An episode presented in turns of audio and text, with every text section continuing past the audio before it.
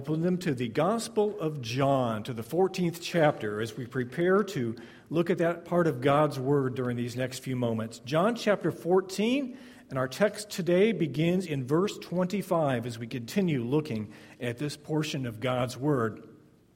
Pastor Joe has been going through a series, and, and uh, we think that that, that that series should continue. And we are continuing on in verse 25, going down through verse 31. And reading from the English Standard Version translation, this is God's word for us this morning. These things I have spoken to you while I am still with you. But the Helper, the Holy Spirit, whom the Father will send in my name, he will teach you all things and bring to your remembrance all that I have said to you. Peace I leave with you, my peace I give to you. Not as the world gives, do I give to you. Let not your hearts be troubled, neither let them be afraid. You heard me say to you, I am going away, and I will come to you. If you loved me, you would have rejoiced, because I am going to the Father, for the Father is greater than I. And now I have told you before it takes place, so that when it does take place, you may believe. I will no longer talk much with you, for the ruler of this world is coming. He has no claim on me, but I do as the Father has commanded me, so that the world may know that I love the Father. Rise, let us go from here. Please be seated. Please join me in prayer. Father, we thank you for your word. We acknowledge that it is a gift to us. You've given us your word in a, a way that is, it is distinct. It's from you, so it's authoritative and it's necessary for us. It's like food for the soul.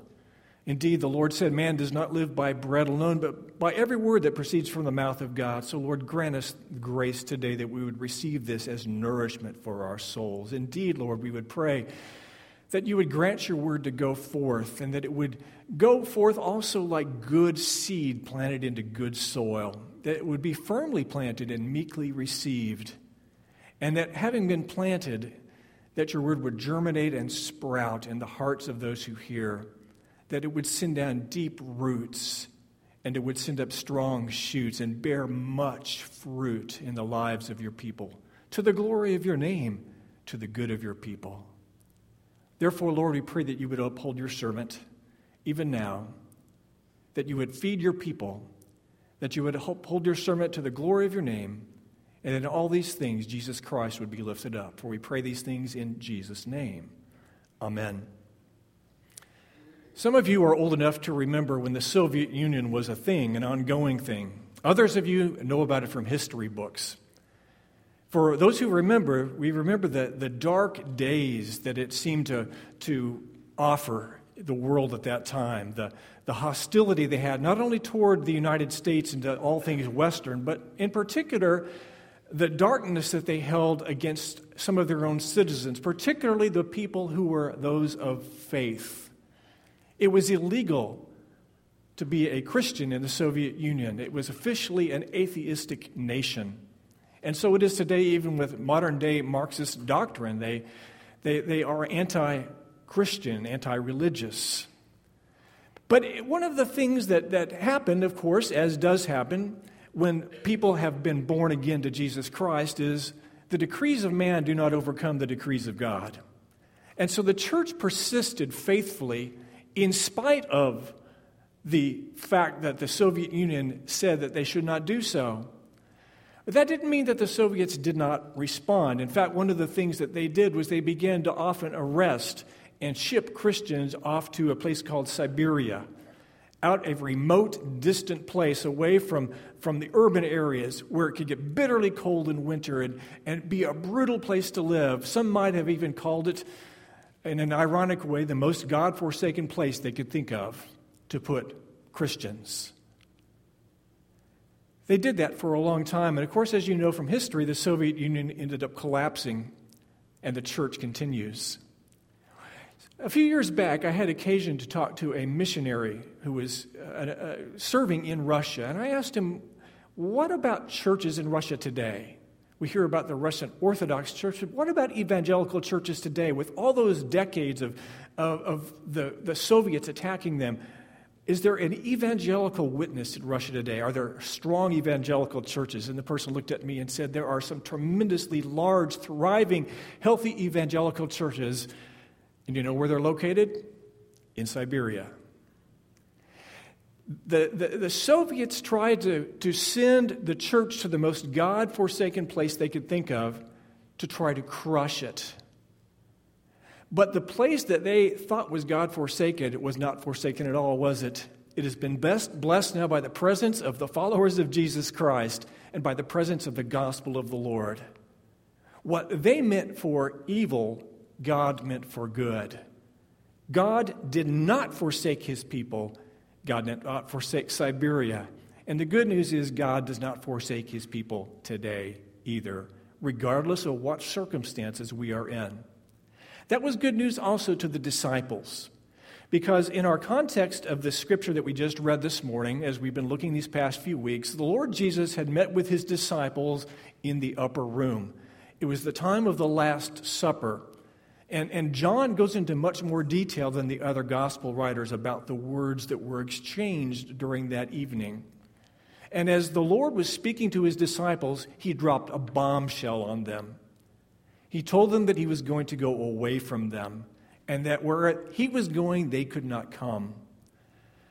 Obviously, this would be hard news for somebody. I mean, if you've ever been laid off from a job, uh, you know something of maybe what they felt like. To them, they were being laid off. They had left their previous jobs, they had left their families, they had left the things that would give them stability and comfort in their culture to follow Jesus. And now he said, I'm going somewhere and you can't come.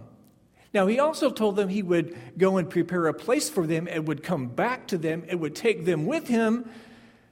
But from his words here, it appears that those, that message hadn't sunk in yet. From what the Lord says, that they appear to still be rather glum at the news that, in their view, they were being laid off. What does this mean to me? What does this mean? This bad news? Is the Lord forsaking us? And Jesus, in these chapters, is describing patiently and lovingly to them how he is not forsaking them, quite the opposite. He is going to prepare a place for them. But in the meantime, he is going to be with them in a way that he wouldn't have been had he continued in the earth, given the task that's set before them. So let's look at this this morning. They were about to, though they didn't know it, they weren't being laid off at all. Their work was to continue in the service of the Lord Jesus Christ for the rest of their lives and all eternity. And what Jesus was showing them was the ground on which that was to occur. And guess what? That ground is the same ground on which we serve the Lord today. So these words are not merely a history lesson about what the Lord said to his disciples back then, it's a word that applies to us today if we're in Christ. So let's take a few moments, just as the Lord permits, and look at, at these things. Notice the Lord says in verse 25, these things, that is what we've been looking at these past several weeks, about Him going away, about Him sending the Holy Spirit, about Him coming back, these things I have spoken to you while I am still with you. So he's beginning to, to, to, to, underscore the fact, while I am still with you, the implication being that pretty soon he won't still be with them. And, and they're going to need something to have to help them get by, not only get by, but thrive while he is no longer physically with them. This, this, this whole chapter this whole section has to do with the idea of forward looking and forward motion of the Lord and his church. Even the last verse, verse 31, the last words are rise, let us go. Motion is part of it. Let's go, let's move. We have things to do, places to go, people to see. So the Lord tells them that, that He's spoken to the, these while He is with them. But what is going to happen when He's gone? He has an answer for that. Verse 26 The Helper, the Holy Spirit, whom the Father will send in my name, He will teach you all things and bring to your remembrance all that I have said to you. They are not going to be forsaken by God. The Lord is going to send the Holy Spirit, and the Spirit will teach them and remind them. Now, that's an interesting thing. We might at first think, well, hasn't the Lord already been teaching them for nearly three years? I mean, surely he's told them what they need to know. Well, in, fact, he has been telling them what they need to know to this point. But as he will say later on, and as he continues on in chapter 16, he says, uh, There are some things to say to you that you cannot bear now.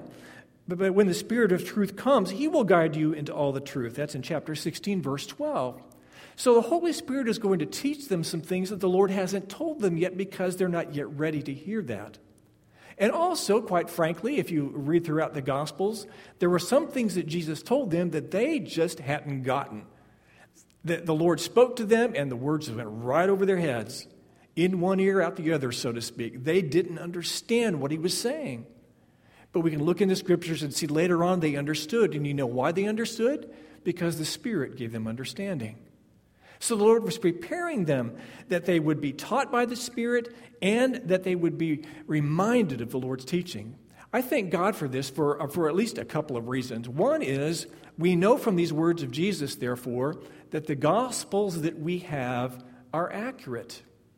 We can look here in the Gospel of John, for example, and see beginning in chapter 13, going through chapter 17, an extended section of Scripture in which John is quoting at length what Jesus said. Now, some people look at that, and especially since biblical scholars tend to think John wrote this decades later, they might think, well, is just John kind of recreating this in his imagination? Is he just kind of remembering sort of what Jesus said, and he's, he's just filling in with words that he thinks Jesus might have said? Not if you read what Jesus says here. He says, the Spirit will, will remind you of what I said. And, and we can trust that the, the words of Jesus are true. And therefore, that John was given the ability to recall in great detail, because of supernatural help, what transpired that night. Not just the things that happened, but the words that were exchanged. Just as he would later be given, or around the same time, sometime in there, he would be given the, the Revelation, the book of Revelation, 22 chapters that was given to him also through the Spirit in a vision. We should not be surprised then that God teaches his people and reminds them. But there's also good news that is, that, that the Lord, through his Spirit, was able to also instruct his disciples, bring to mind the word as they went through life. Now remember, these disciples to this point had gone through, through about a three year period in which Jesus was there every day. They'd get up in the morning, there's Jesus. When he'd say, Let's go somewhere, they went with him. When they had questions, they asked him. When, when, when it was time to go somewhere at night, he'd say, Let's go somewhere at night. And they went where he went. What were they going to do in the days ahead? They didn't realize it yet, but Jesus was going to have them spread out. Some of them were going to go to Ephesus, others maybe to Rome. Some would go east, some would go south, some would go for different places, some would remain in Jerusalem for a while. They were going to spread out. If Jesus had remained physically on earth, where would he go? Who would he go with? If he went with one of them, that would leave the other faithful disciples to go it on their own. Where, where, would they get their guidance? It would be helpful to have a Jesus with you. What if Jesus was like that? What if Jesus could physically go with it? There would be a form of Jesus that, that, that every Christian could walk around the world and there's a Jesus right with you. You know, you go home today and, and you go home and Jesus walks in the door with you. And, and somebody else down the pew with you, they go to their home and Jesus goes with them. And, and Jesus, there's a, there's a Jesus in everybody's car and everybody's home who's a follower of Christ. You go to work, there's Jesus. You go to class, there's Jesus. And you see him with you and you say, Jesus, what should I do? He gives you direction. Wouldn't that be awesome? Guess what? That's the function of the Holy Spirit. He is with you. The Lord is present through His Spirit. You don't see Him, He's not visibly there, but He is just as much with the church today as Jesus was with the church then. That's what He's telling them. That's good news. And we can have that hope that the same Spirit who reminded the apostles in, great detail of what Jesus said, who was able to, to reveal to John the details of this gospel, would be able to help you and me in our time of need. If you're a follower of Christ, the Lord will show you His word through His Spirit. Don't fear. But it brings up a very important question. If you are a follower of Christ, or you say you're one, does the word of the Lord come into your mind very often? Does what Jesus said matter to you when you make your decisions in life? For if you're saying, I'm a follower of Jesus, I'm a Christian, but the words of Christ have little or no bearing on the decisions you make and the direction you go, how does that square with this word? For Jesus told his disciples that he would send his spirit. He says that his spirit would be with his people and would be in his people, and he would bring to memory what Jesus said. That includes, I believe, first of all, of course, the, the, the, the red letters, if you will, the, the, the words that Jesus literally spoke on earth. Certainly, he means that.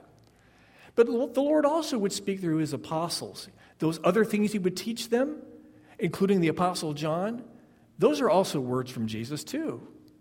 And those teachings as well are in, in view here, I believe, as well as really honestly the rest of Scripture when it's understood in light of the revelation of Jesus Christ. Scripture should instruct God's people, and that by the Spirit of God. Does it have a place in your life when you make your life decisions? If not, seek the Lord about it because it's a matter for concern. If the words of Jesus are recurring in your heart and in your mind on a regular basis, as you go to make decisions and as you're about to do something and you suddenly feel that check in your heart that says, wait a minute, that's not what the Lord said to do, be thankful to the Lord for that because that is His Spirit working. As you seek the Lord's will and you feel guidance from the Lord that's consistent with His word, give thanks to the Lord for that because that's what He said His Spirit would do. We are not forsaken. He has given His Spirit to His church. But the Lord also gave something else. Scripture goes on to say not only did He give His Spirit and therefore teaching through His Spirit, reminding through His Spirit, he also gave peace. Verse 27 Peace I leave with you, my peace I give to you. Not as the world gives, do I give to you. Let not your hearts be troubled, neither let them be afraid. The Lord gave peace. Matthew Henry put it this way I'm going to kind of paraphrase him. He said, When the Lord Jesus left this earth, he, he, he had a, a, if you will, like a last will and testament, so to speak. He, he bequeathed certain things to certain people. Uh, while on the cross, he committed to the Father his spirit. To, into your hands I commit my spirit. Uh, to the soldiers, he, he left his, clo- his clothing, his garments. To John, he, he left his mother to care for Mary. But what did he leave the rest of his disciples, these poor disciples? He left his peace. That's what this word means. I leave my peace to you. It's the same word that would be used if somebody is bequeathing something in an estate. I'm leaving my peace to you. I'm giving it to you. It's not though, as though it's being left with them because he can't hold on to it. He's going to die, so he just has to let go of it. No, he's going to die and come back. But he's still giving his peace willingly, lovingly, and fully to his people. Not as the world gives it. I mean, let's face it, the world talks a lot about peace. Everybody wants peace. But the peace that the world offers is a substandard peace. It is a peace that, first of all, can be cheaply given. Uh, in Hebrew, the, the, the, word would have been shalom. That would have been the, the word that they were, would have been speaking, though the Bible originally was written in Greek and translated into various languages now. They were probably speaking a form of Hebrew or an Aramaic language. They would have been saying shalom. And people can walk around even today and say shalom or peace. And it goes out of their mouth and it falls to the ground in terms of any effectiveness there's no actual bestowal of peace. That's the kind of peace the world gives. People give the peace sign or something like that, and, that does nothing to do to actually affect actual well being, which is what peace means. There's that kind of peace that is based on circumstances. If you just change your circumstances, you'll be at peace. Well, that's not really very peaceful either because what if the circumstances change again? Now the peace is gone. And that is a terrible way to live. What a roller coaster life. Circumstances are favorable, the winds are blowing in a fair way, I have peace. Winds change, I don't have peace. That's not the kind of peace that Jesus is talking about. He is talking about a sustained peace that is a good peace throughout all seasons of life, whatever they may be. And there is that kind of, of peace that is, uh, it is just shallow, it is ineffective. Even if people try to give it, they, they, they more or less say, they're there, everything's going to be all right, don't worry. How often does that kind of word work? Sometimes the more people say, don't worry, the more worry it produces. But Jesus isn't giving that cheap, shoddy kind of peace that can be taken away by a change in circumstances. He is giving as He gives peace. The one through whom the world was created, who could say, Let there be light, and there is light. The one who could say to the wind and the waves, Peace, be still, and they were still. The one of whom the angel said to the shepherds that there was good news of a great joy, which will be to all people. For to you is born this day in the city of David a Savior, who is Christ the Lord. The one who is called the Prince of Peace by Isaiah gives peace to his people. And he gives it in multiple ways. We don't have time to go into all of this morning, but I want to touch briefly on this. First of all, he gives peace with God.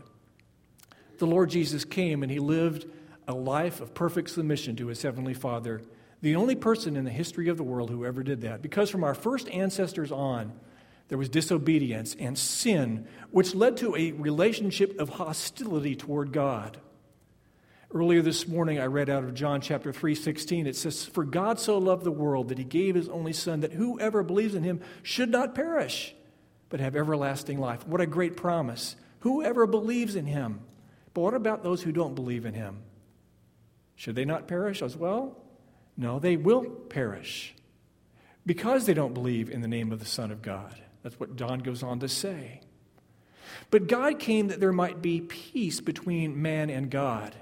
And he did that by sending Jesus, who, though he lived a perfect life, uh, stepped in front of the wrath of God. He received the, God, the cup of God's wrath poured out in full on him, though he deserved not a drop of it.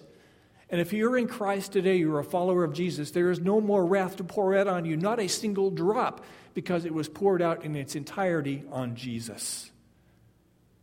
There is peace with God. And that is the basis for the rest of the peace about which we're talking this morning. For he goes on to also to show there is peace with others as well as a, as a result of this. The peace that Jesus gives causes there to be peace with others, first and foremost within the church. Back in John chapter 13 and verse 35, he said, By this all people will know that you are my disciples if you have love for one another. That, my friends, involves peace. This world is full of division. The world divides along many fault lines. In our culture, we talk about the color of skin being a basis for division. There's also levels of education. There's also what region of the country you're from. What political affiliation do you have? Are you rich or are you poor? What is, what is your favorite sports team?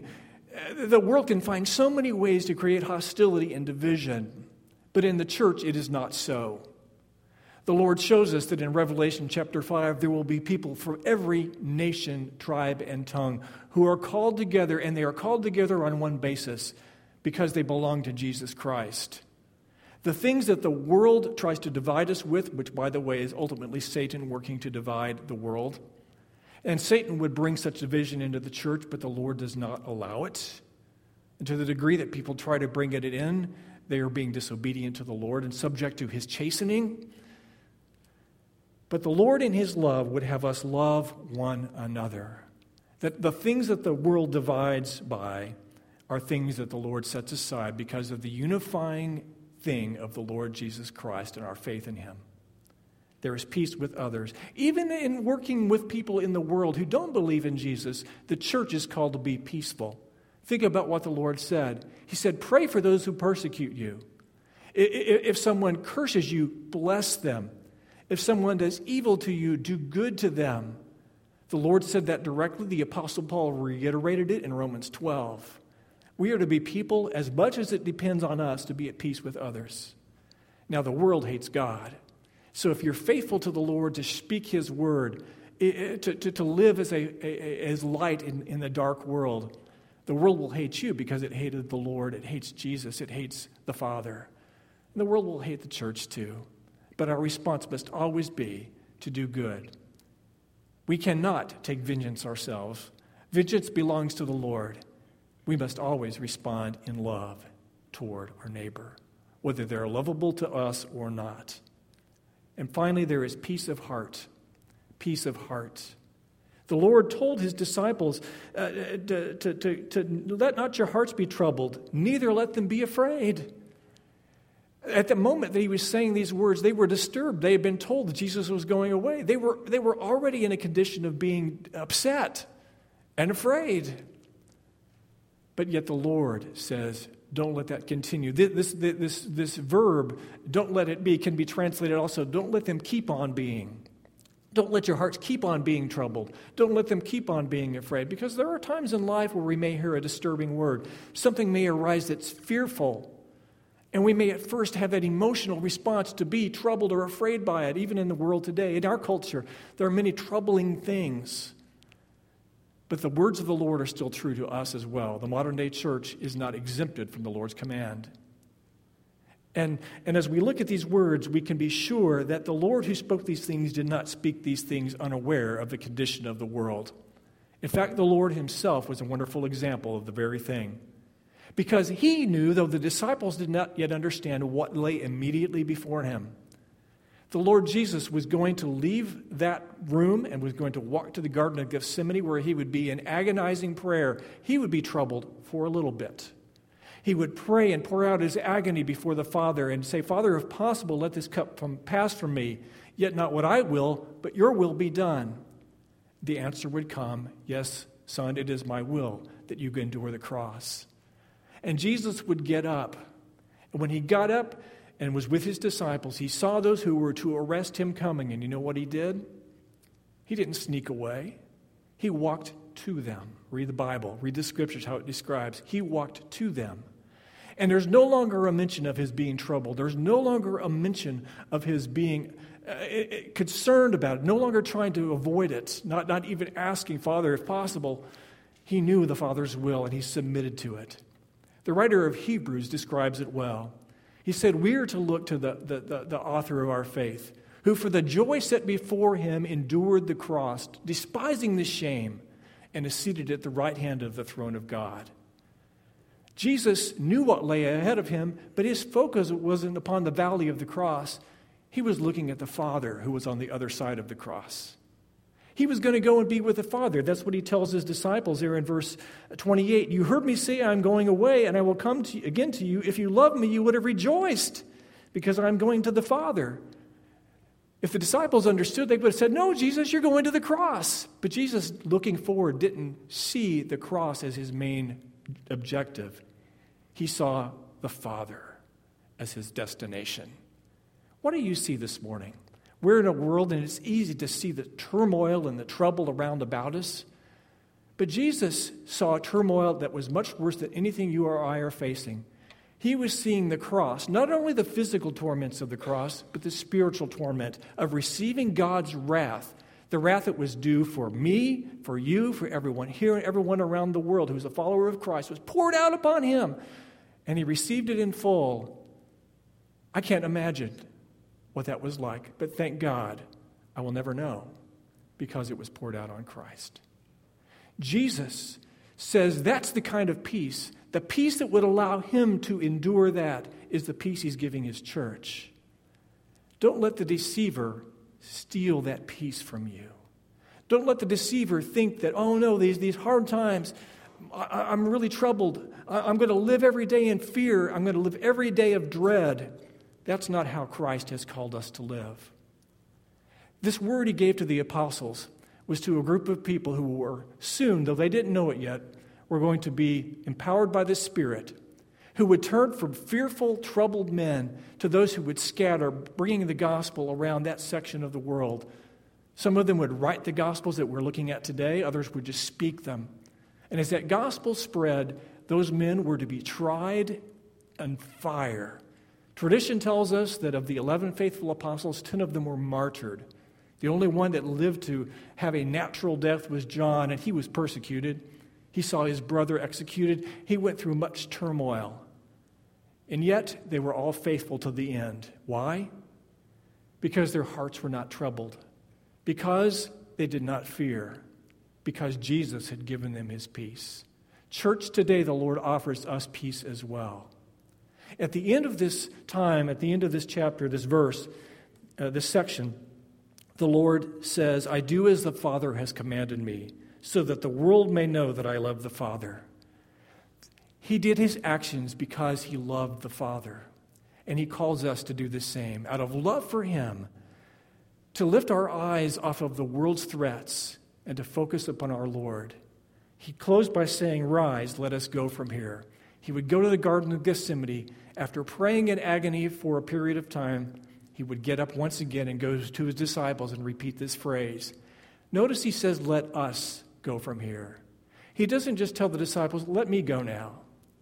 He called his disciples to go with him, to go and to meet those who would arrest Jesus. Go with me. When Jesus says to deny ourselves and take up our cross and follow him, he's getting at that same truth today. We don't know what that cross is going to lead us to. We don't know if we're going, how we're going to suffer, how we're going to live in this life, but we need not live in dread or fear because we have the Prince of Peace and the bestowal of peace and his Spirit upon us. Church, don't fear. Church, don't keep on being troubled. When it arises, go to him. As the Apostle Paul wrote, be anxious, anxious for nothing, but in everything, by prayer and supplication, with thanksgiving, let your requests be made known to God. And the peace of God, which is, passes all understanding, it passes all understanding. Nobody can understand why you're at peace. We will keep your hearts and minds in Christ Jesus. That is our hope. That is our promise. In a moment, church, we're going to rise. When we go from here, let us go with Christ. Join me in prayer, please. Father, we thank you and we praise you for this word from the Lord. And not merely words, but power and peace, your spirit. We thank you for your presence with your people today. And we know that you are faithful, that you will always be with your church. So, Lord, grant us grace that today, in whatever circumstances we are, that the, the Spirit will remind us of these words of the Lord Jesus, that we would find your peace in our lives to the glory of your name. For we pray these things and give you thanks in Jesus' name. Amen.